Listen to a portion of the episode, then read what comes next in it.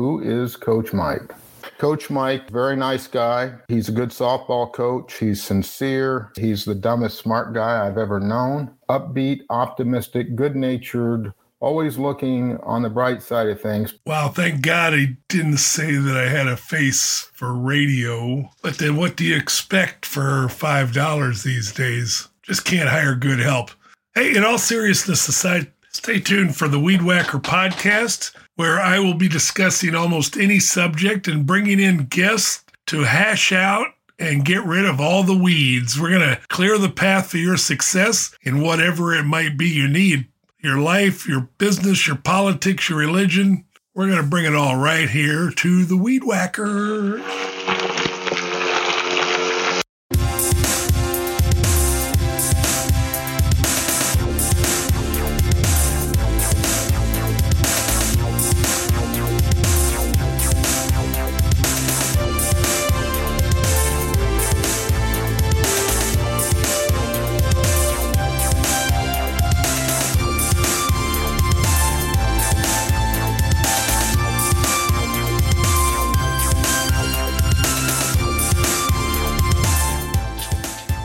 Ladies and gentlemen, you hear that noise, and you know what that is? That is the weed whacker.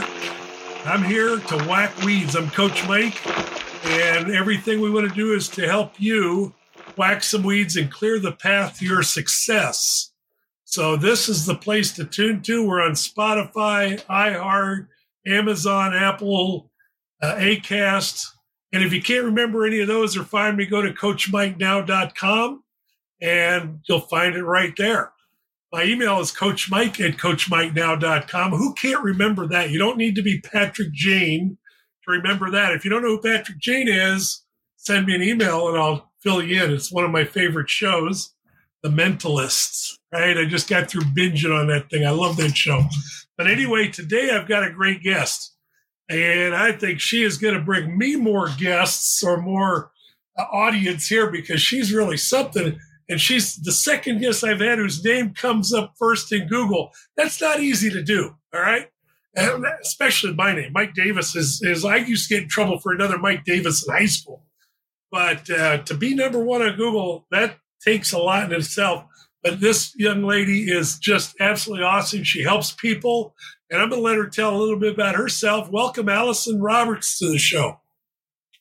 Hi, Mike. Thank you so much for having me. I'm really excited to be here. Thank you. Yeah. So, you. yeah, thank you. Um, a little bit about myself. I am from Georgia. Uh, I've traveled extensively, but I always come home because I absolutely love living in the state. And um, I came out with my book, The Spiritual Journey, the part no one talks about. And it's a self help book that really opens your eyes to where you might need some healing in your own life. I share my story, but at the end of each chapter, I'm asking some pretty intense questions that you can get out your journal and be like, oh boy. Because I believe that our story, our journey is really to help other people learn and grow and become their most powerful self. Wow. I see your, your highlight, your biggest thing you'd like to talk about is that healing. What inspired yes. that? What what brought you to healing? Well, I grew up in a narcissistic abusive household as a as a child. And I started therapy when I was 19 because I was pregnant and homeless and living in my car and when I hooked up with an adoption agency, they were like, you can't go through this process and not have therapy. It was one of their requirements. It's the best gift that anyone has ever given me. So I sat down with my very first therapist at 19 and I told her the Cliff Note version of my life. And she said, Oh, you have narcissistic parents. And I was like, What is that? Wow. yeah, I was like, what is that? I don't know what that is. And um, she gave me a lot of books to read. And, you know, I was going to a um, support group for adult survivors of child abuse and they were all like in their 40s and 50s and 60s and here I am this little pregnant 19 year old kid sitting amongst them again the greatest one of the greatest gifts that was ever given to me and it was really through their eyes that I started to see that I wasn't going to wait until I was 40 or 50 or 60 or 70 to start working on myself, that I needed to start right then. If I was going to make any kind of difference in my life, I needed to untangle the very tightly woven narcissistic web that I grew up in. And it, you know, it still to this day can sneak in, you know, and I have to I have to get right back to the work and untangle the web. You know, you have to get the crazy. weed whacker out. Huh? You get the weed That's whacker right. out. Get the weed whacker out. That's right. What, what happens to your yard? If you if you don't mow your yard, the weeds will come back. Right. That's right. That's exactly right. Allyson, the thing that, uh, and, and I really applaud you for sharing and being vulnerable like that because I'm sure you've been doing it for a while. But even there, to me, I see people that it's so hard for whatever it is. So you had a, a really tough thing. I, my mom died when I was 10, but I, I was adopted. It was, so it wasn't my real mom, but I never knew my real mom. So as far as I was concerned, she was. But my dad remarried and that didn't work out so well. And so the blessing I had, I went to live with my aunt and uncle, and they were the ones that started going to church every week. Uh, my dad, we, we'd go to church, but not regularly. So when I moved in with my aunt and uncle, it was my mom's sister. That was probably one of the best things that happened to me. But even there, going through the years, there was little habits or I, I like to gamble. I still do occasionally, but not like I used to bet on the dogs. I grew up in Phoenix. I love the dog races. They're they're illegal. Oh my God. How that's discrimination. We gotta have dog races. We can have horse races, but no dogs. No, anyway, it was in my thirties.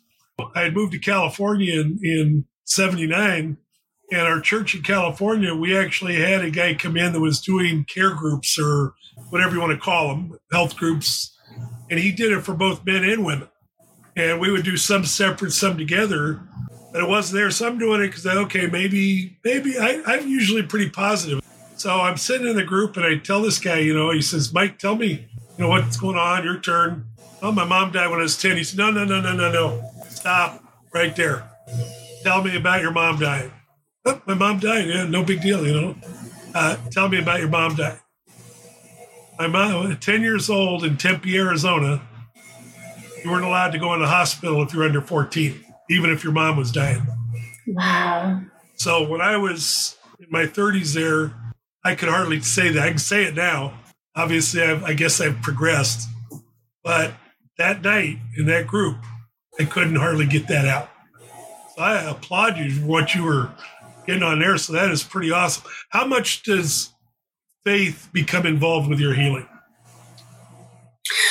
Well, it's that's an interesting question because I actually um, I use personalized science. It's, it's a system that I sort of put together because there's two things that happen when we're healing. The first is that the part of our brain that's the fear brain doesn't want us to heal. I can't, it's too hard. I don't know how. And so it'll make up every valid reason, excuse, appointment, uh, television show, social, like it'll distract you from doing the work that you need to do in order to heal your stuff. Because the reason for that's because our pain is our comfort zone until it's not anymore. So pain is excruciating as it is. That's what our brain knows. And so it's like, hey, wait a minute, you can't you can't change and become a different person because then we're going to die. It's not it's not safe for you to change. so wow. yeah, it's true. It's just how it works and we believe it. We're like, "Oh, that's, you know, yeah, therapy's I can't find a therapist or I can't find a life coach. That's that's too expensive. I don't have the time to do all of that." You know, we like we come up with every possible excuse that feels mm. so real, right? And so valid. And so for me, the spirituality is the other side of that coin. And the beautiful, amazing thing about spirituality is that it will guide you when you're losing in the science. So if your brain is just like, you're you're you're going to stay the same and that's it like you're you're not ever going to change that's when you can say okay god I'm losing the, the battle over here. I can't, I'm trying to become the boss of my brain. I can't become the boss of my brain. Can you please step in? Can you intervene? Please intervene. I, I need, I need help. And that's when it never fails. You know, God will step in and, or your angels or energy or the universe, whatever you want to call it, will step in and just start opening doors for you to become the boss of your brain.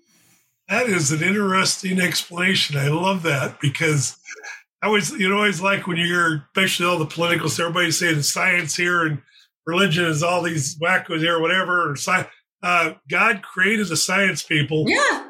You know, right. God created the science. So uh, I love the way you put that. That was pretty awesome.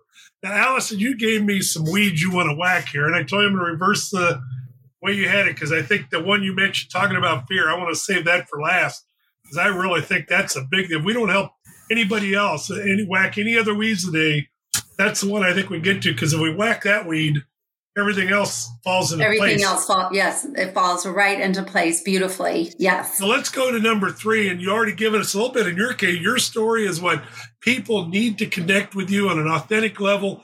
Why aren't you telling it? Is it because of the pain? Yes. So it, it's the pain and also fear. People are afraid to be their true authentic self because they are afraid that they're going to be hated. And so what they do is their yard looks like Coach Mike's yard. Their car looks like Allyson's car. They're, I mean, just drive in a neighborhood it's like White House, White House, White House, White House, all modern farmhouses now. Even if it used to be brown, it's white now. You know, like everybody has a White House now. And you know, every, everybody has granite countertops. Everybody has hardwood floors. Like it just, it's it's something that we we do because it doesn't feel safe to be different. And so what happens is that people fall in love with a version of us that's not even really us. And so this is why I feel like when people start doing healing, their relationships can get into trouble, which is another reason why a lot of people avoid doing the healing work is because they're like, well, I've been married to this person for 20 years and I can't become my true authentic self now because I've never been my true authentic self. And then he, this person isn't going to love me because I'm now that I realize that I don't, you know, we don't do it maliciously. It's just we wear masks that feel safe. And when you start to do the work, the masks naturally fall off. You don't have to take them off. There's the strings and tether and they just start falling to the floor. And then the people around you are like, Who are you? Like, well, what do you mean you don't eat hot dogs anymore? What do you What do you mean you don't want to go to the barbecue? What do you mean Aunt Lucy can't come over? What are you talking about? Because you establish boundaries and you start only doing the things that bring you joy and you start trying to align your work with what lights you up inside. And one of my clients the other day was like, Allyson, I love working with you, but you have created a big mess. And I said, No, you created the mess. You created the mess because you started to do the work. And she's like, Yeah, but it's a beautiful mess. And I'm like, Yeah, right. It's a beautiful mess. It really is. Do you find people are that you know, I get the mass part. I think we all do that to a degree. But I would think for most of us that 80% of behind the mask is, is us, is it, or is it worse than that? I mean, do we are people that much different for protecting that relationship or whatever? That make sense? Yeah, I think I think it depends.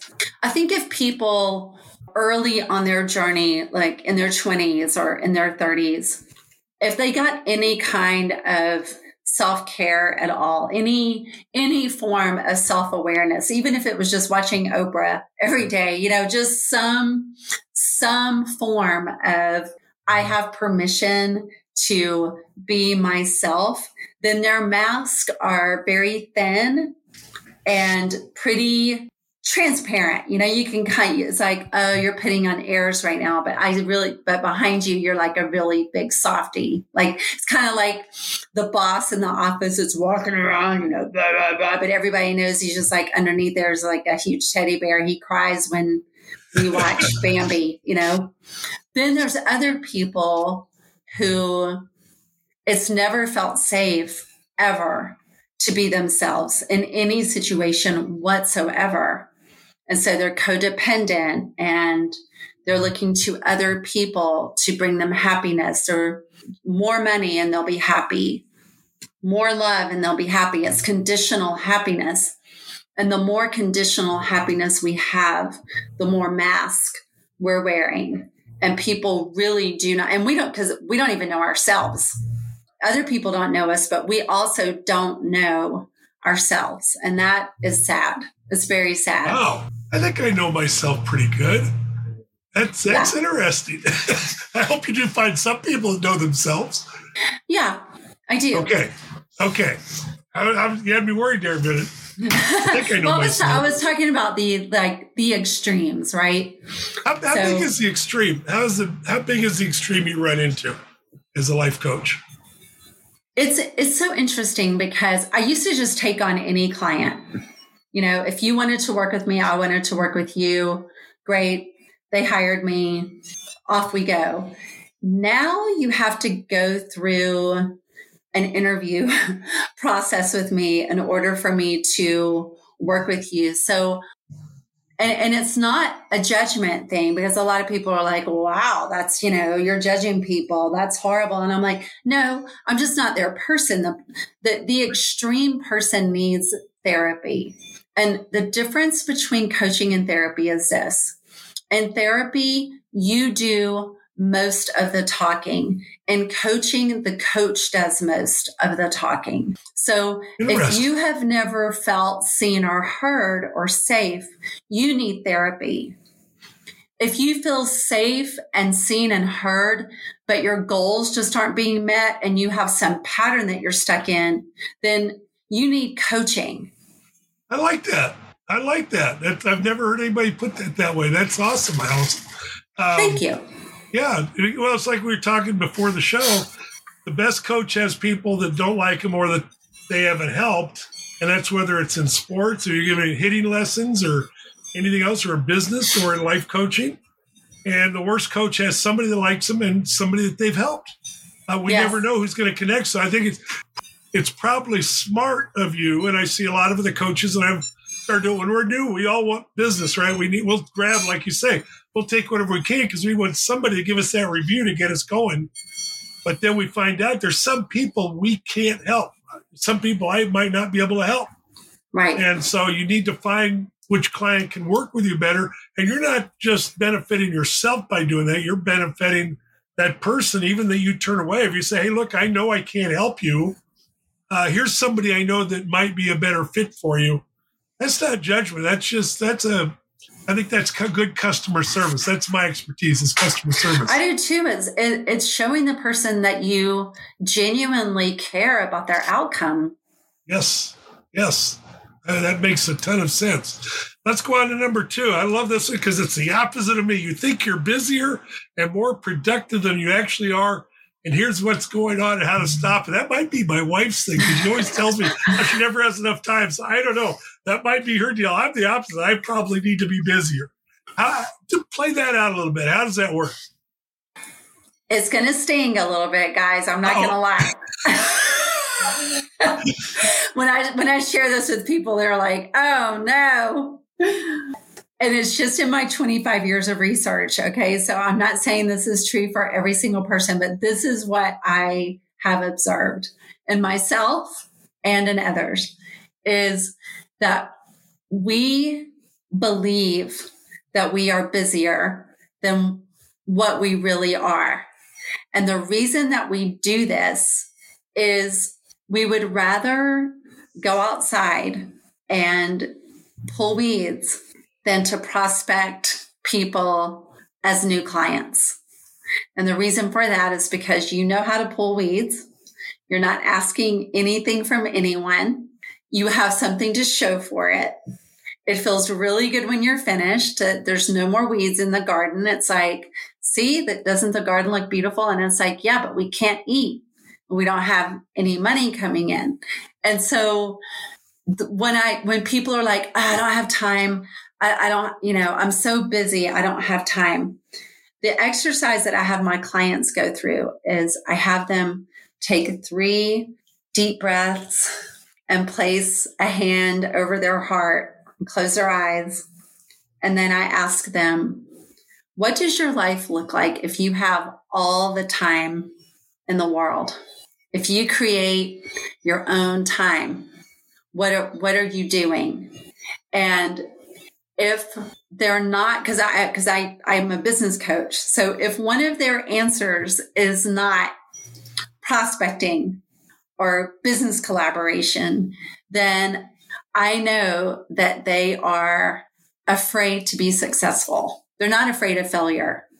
I, talked about this on a podcast the other day, and the, the guy that was interviewing me was like, "Hold on, wait a minute. I, I hold on. I've got to, I got to have you say that like three more times." But I really don't believe in fear of failure, and and here's why.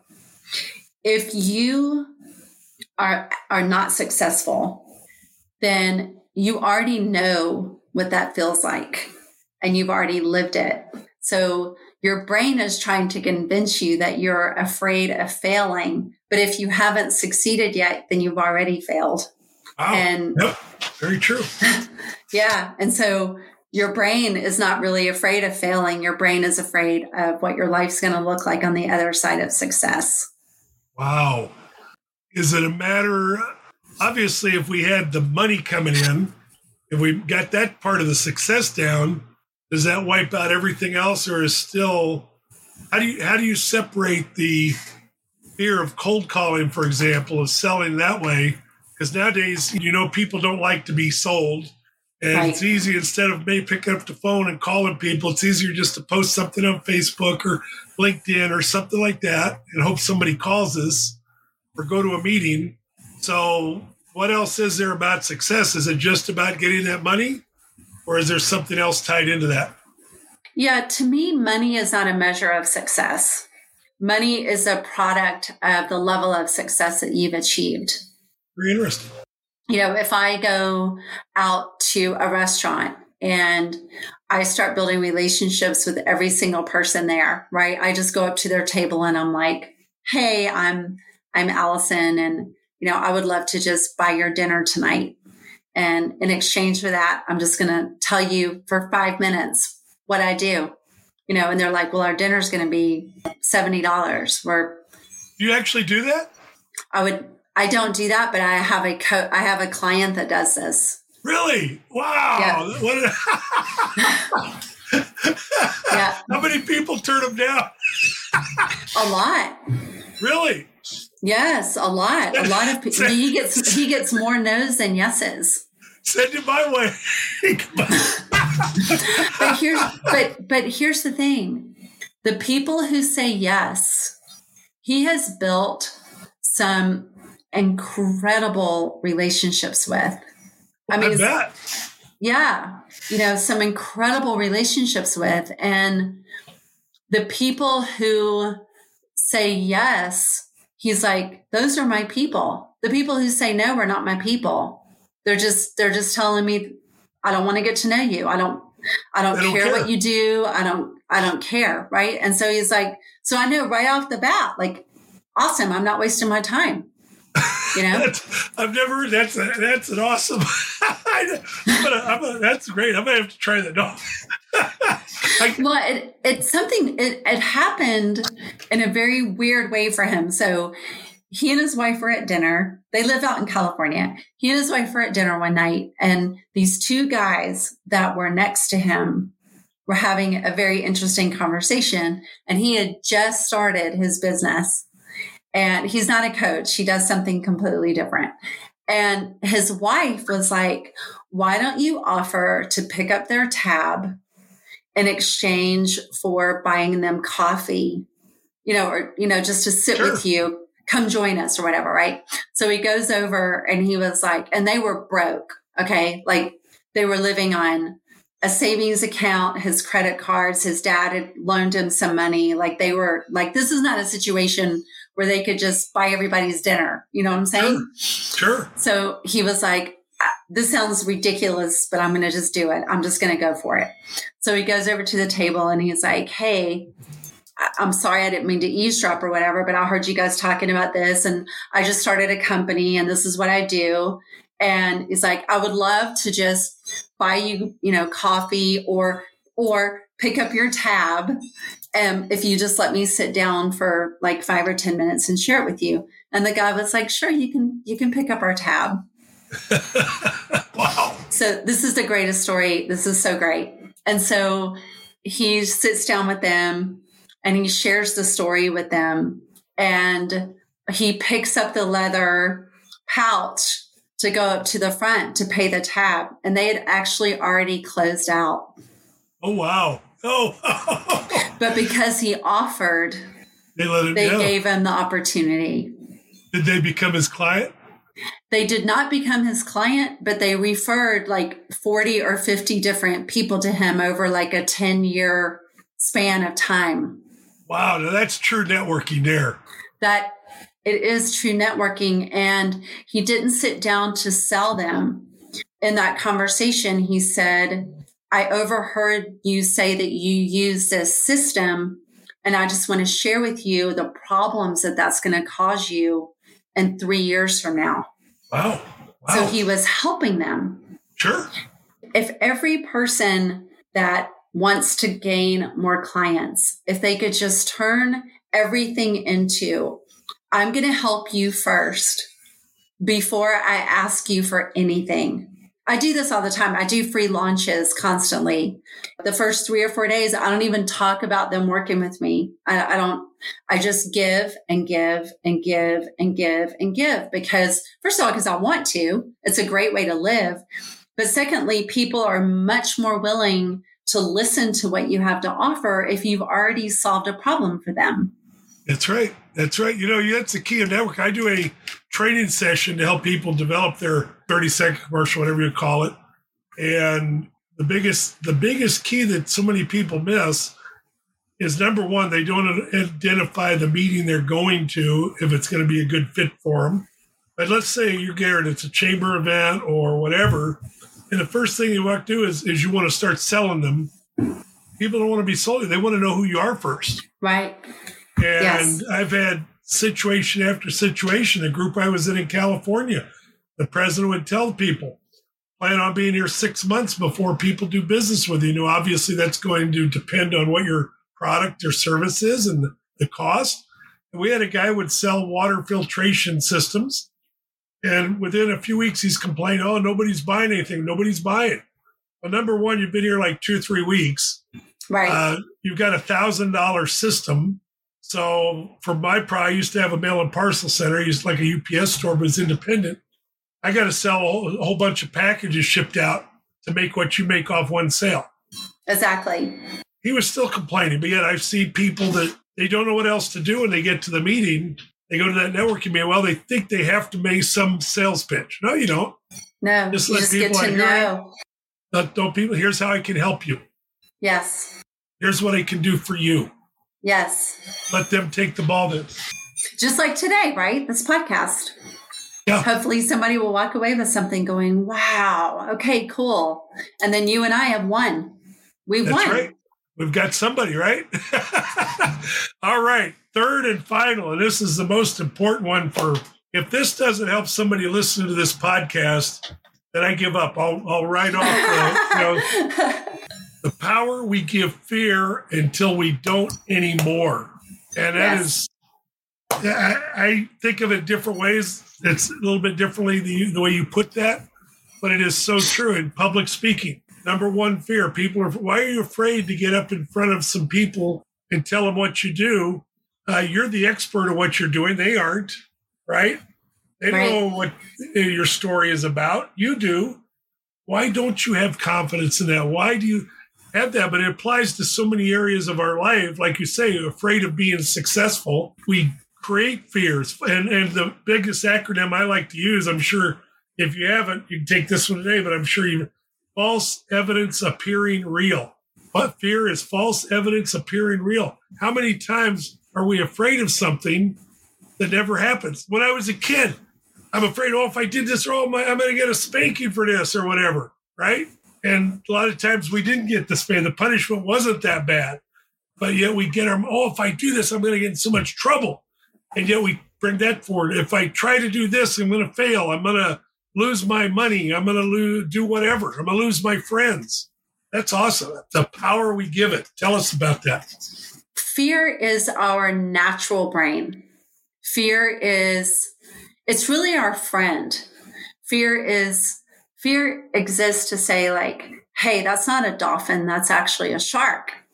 you know, there's, there's, there's somebody trying to get into your basement right now, you need to run, run to your neighbors, run, run, run. The, the problem, the challenge is this. Most people cannot discern between danger and resistance. Fear is just resistance when there is no present danger. Fear is like, wait a minute, do we really want to spend $150 on that? Because we may never, there, there may be no more $150 ever. What if it never comes back? That's fear's job. Fear's job is to say, we're not safe. You're not safe. You're not safe. You're not safe. You're not safe. So the only time that fear feels safe is when we are in a repetitive life. We wake up, we brush our teeth, we walk to the kitchen, we make our coffee. We drink it the same way that we've been drinking it since 1972. We go this, we drive the same way to work. We drive the same way home. Some people even go so far as like Monday is chicken, Tuesday is meatloaf, Wednesday is pizza, Thursday is fish, Friday is leftovers, Saturday is out to eat, Sunday you eat at church, start over on Monday. Like they just live in this automatic, repetitive life. And that's what fear loves. Fear loves the same. Fear loves the same. If you don't believe me, try sleeping on the opposite side of your bed tonight and feel how weird it feels. Your brain will be like, why are we over here? This is making sense. I can't sleep over here. I'm, I'm too close to the door. Da, da, da. It's too hard. I can't. I don't know how. I don't know how to sleep over here. But try going a different way to work. Your brain will be like, oh, there's going to be too much traffic. We're going to be late. There's not going to be da, da, da, da, da. I mean, every single time that you hear, I can't, it's too hard. I don't know how. You are in your automatic fear brain. So the only way out of the fear trap is awareness. It's the only way out of like, okay, wait a minute. I can spend $150. I get paid tomorrow. This is crazy. Or I can eat pizza tonight instead of waiting until Thursday because it's just food. Like I can sleep on the other side of the bed tonight. You know, if you just start making little changes like that and start noticing that you you survived. You woke up on another side of the bed, on another side of the room and you didn't die. Your brain will be like, "Oh, I guess change is safe for us. And then you can just start trying to make a little bit bigger change and a little bit bigger change. It's like lifting weights, right? You don't walk in a gym and pick up 300 pounds. You got to walk in, you got to pick up 10 and then 15 and then 25 and then 40. And even then, you got to have somebody standing there going, come on, you can do it. Because if it hurts, we don't want to have anything to do with it. And that is fear. Very good. Yes. So it's, it's simpler you make it sound too simple almost. it is simple. I never, I never did get to 300 pounds, and I probably never will again. Uh, back in October, I tore my rotator cuff. Oh, and ouch. so pain is stopping. I'm still. I had one surgery right before Christmas, uh, trying to fix it. Two of the tendons didn't hold. So the doc um, says I can fix them again, but they probably won't hold again. So let's do a reverse cup replacement. So now I'm struggling through that, and still there's pain, and pain keeps me from wanting to do the exercise because it's not yep. very comfortable. As far That's as sleeping on the other side of the bed, my dogs would probably object to that. they, they, we're very lucky they let us sleep in our bed or their bed or one of those. so, Allyson, besides just telling them to do something different, how hard do you have to push people to actually do it and follow through with it? How many people do you have? What percentage, if you know the that start working with you and they give up because oh they just can't they just can't do it anymore? The people who give up that I work with are the people who want to be rescued or swallow a magic pill. And it really comes with understanding and taking radical personal responsibility that we are the solution, which means that we are also the problem.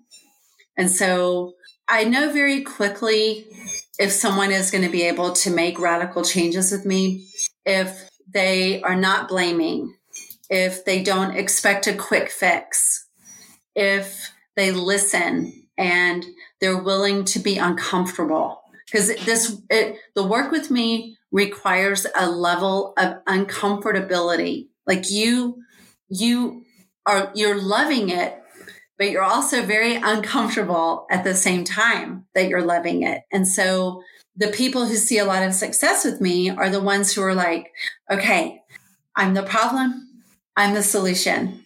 And I'm going to be really uncomfortable and I'm going to stretch myself and I'm going to take myself in places that I've never taken myself before, understanding that it's going to hurt, but I'm not going to die. Those are those are my people. Those are the people who go from making five figures to six figures, six to seven. Those are my people who haven't had a date in 22 years and they find themselves getting married in two years, three years. These are my all kinds like losing 85 pounds and just the, the goals are not always about business. I mean, most of them are with me, but some people come to me and they're like, listen, in order for me to get to my next level in business, I know that I need to fix my personal life. My personal life is in the toilet. So if you can help me there, then I know that my business will take off. So I will work with those people as well. Allyson, hey, forgive me for throwing a stereotype out there, but just by any coincidence, I see your beautiful blonde hair. Were you a softball player in your younger days? Soccer. Soccer. Okay. Usually, blondes, soft, the blondes are softballers. But sort of what you said there about being uncomfortable, that was something I used to use. I learned from another coach uh, with practices is learn to be comfortable being uncomfortable. Yes, that's it and right there. That is so powerful. And it to is. admit that we're the problem too, that's that's really so many people, and we see it more today. And I want to go into a is it our education, our politics, or whatever? so many people want to blame everything else. Yeah. Everything, yeah. everybody, every some whatever. They're going to come up with something. They're the last person they want to point at to fix yeah. that problem. Yeah. So that's that's pretty awesome there. Allyson, if somebody is their ears are tingling, their heart's beating right now, they're they're hearing this and they say, maybe I need to find out more about Allyson. How can they find out more about you? Go to AllysonRoberts.com and you can reach out to me through the website. And make sure they spell Allyson correctly because you do spell right. it a little differently. Yes, A L L Y S O N. I can thank my dad for that. Oh yeah, very good. How, why did, is there a story behind that? He named me after June Allyson. So he didn't like the June, but he loved the Allyson. So very interesting. Yeah. awesome. Well, that's that's pretty. My daughter has a sister. We named her after a little girl that got stuck in a pipe in Texas thirty some years ago. So, little Jessica. I don't know if you remember that uh, story. Yeah, I do remember little Jessica. I sure do. Yeah. We remember we named her Jessica, and uh, very proud of her. She's doing a done a great job, and she actually works at a very well known daycare center here and loves working with kids and stuff. So she's sort of a coach in her own right. And I've actually she's actually coming out and helped me before in some of my softball teams, even. She used, she used to be a pitcher and loved to play, but she just loves working with people like that. So maybe someday we'll see her doing the life coach thing. Who knows? That would be amazing. That would be amazing. Allyson, I hear the weed whacker going again, so that means it's time to wrap up. Thank you so much you. for your for your vulnerability, your honesty, and just you know, that I think right there, it's got to inspire some people. To say, I want to work with you because so many people, like I said, they're always trying to sell us. Even life coaches, they would, oh, I've got the solution. It's this, this, and that. Boom, boom, and it's all. You need to find out about somebody first, and I just tell you like to do a little homework and yes. get to know people and say, here I can help you, or maybe I can't, but here's somebody that can. I love that. And I hope some people give you a, a holler on that. Thank you so much for being on the Weed Whacker. Thank you.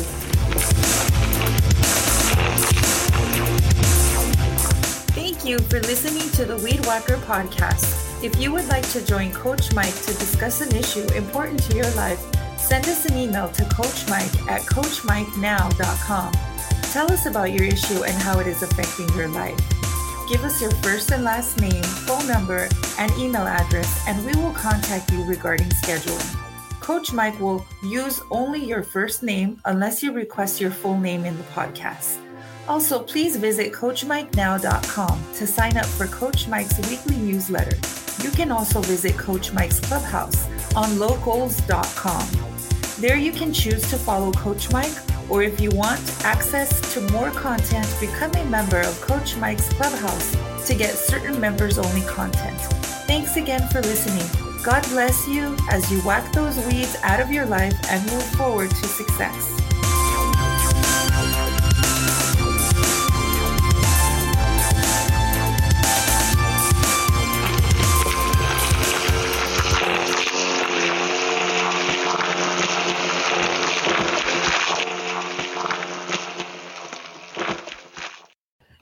You for listening to the Weed Whacker podcast. If you would like to join Coach Mike to discuss an issue important to your life, send us an email to Coach Mike at CoachMikeNow.com. Tell us about your issue and how it is affecting your life. Give us your first and last name, phone number, and email address, and we will contact you regarding scheduling. Coach Mike will use only your first name unless you request your full name in the podcast. Also, please visit CoachMikeNow.com to sign up for Coach Mike's weekly newsletter.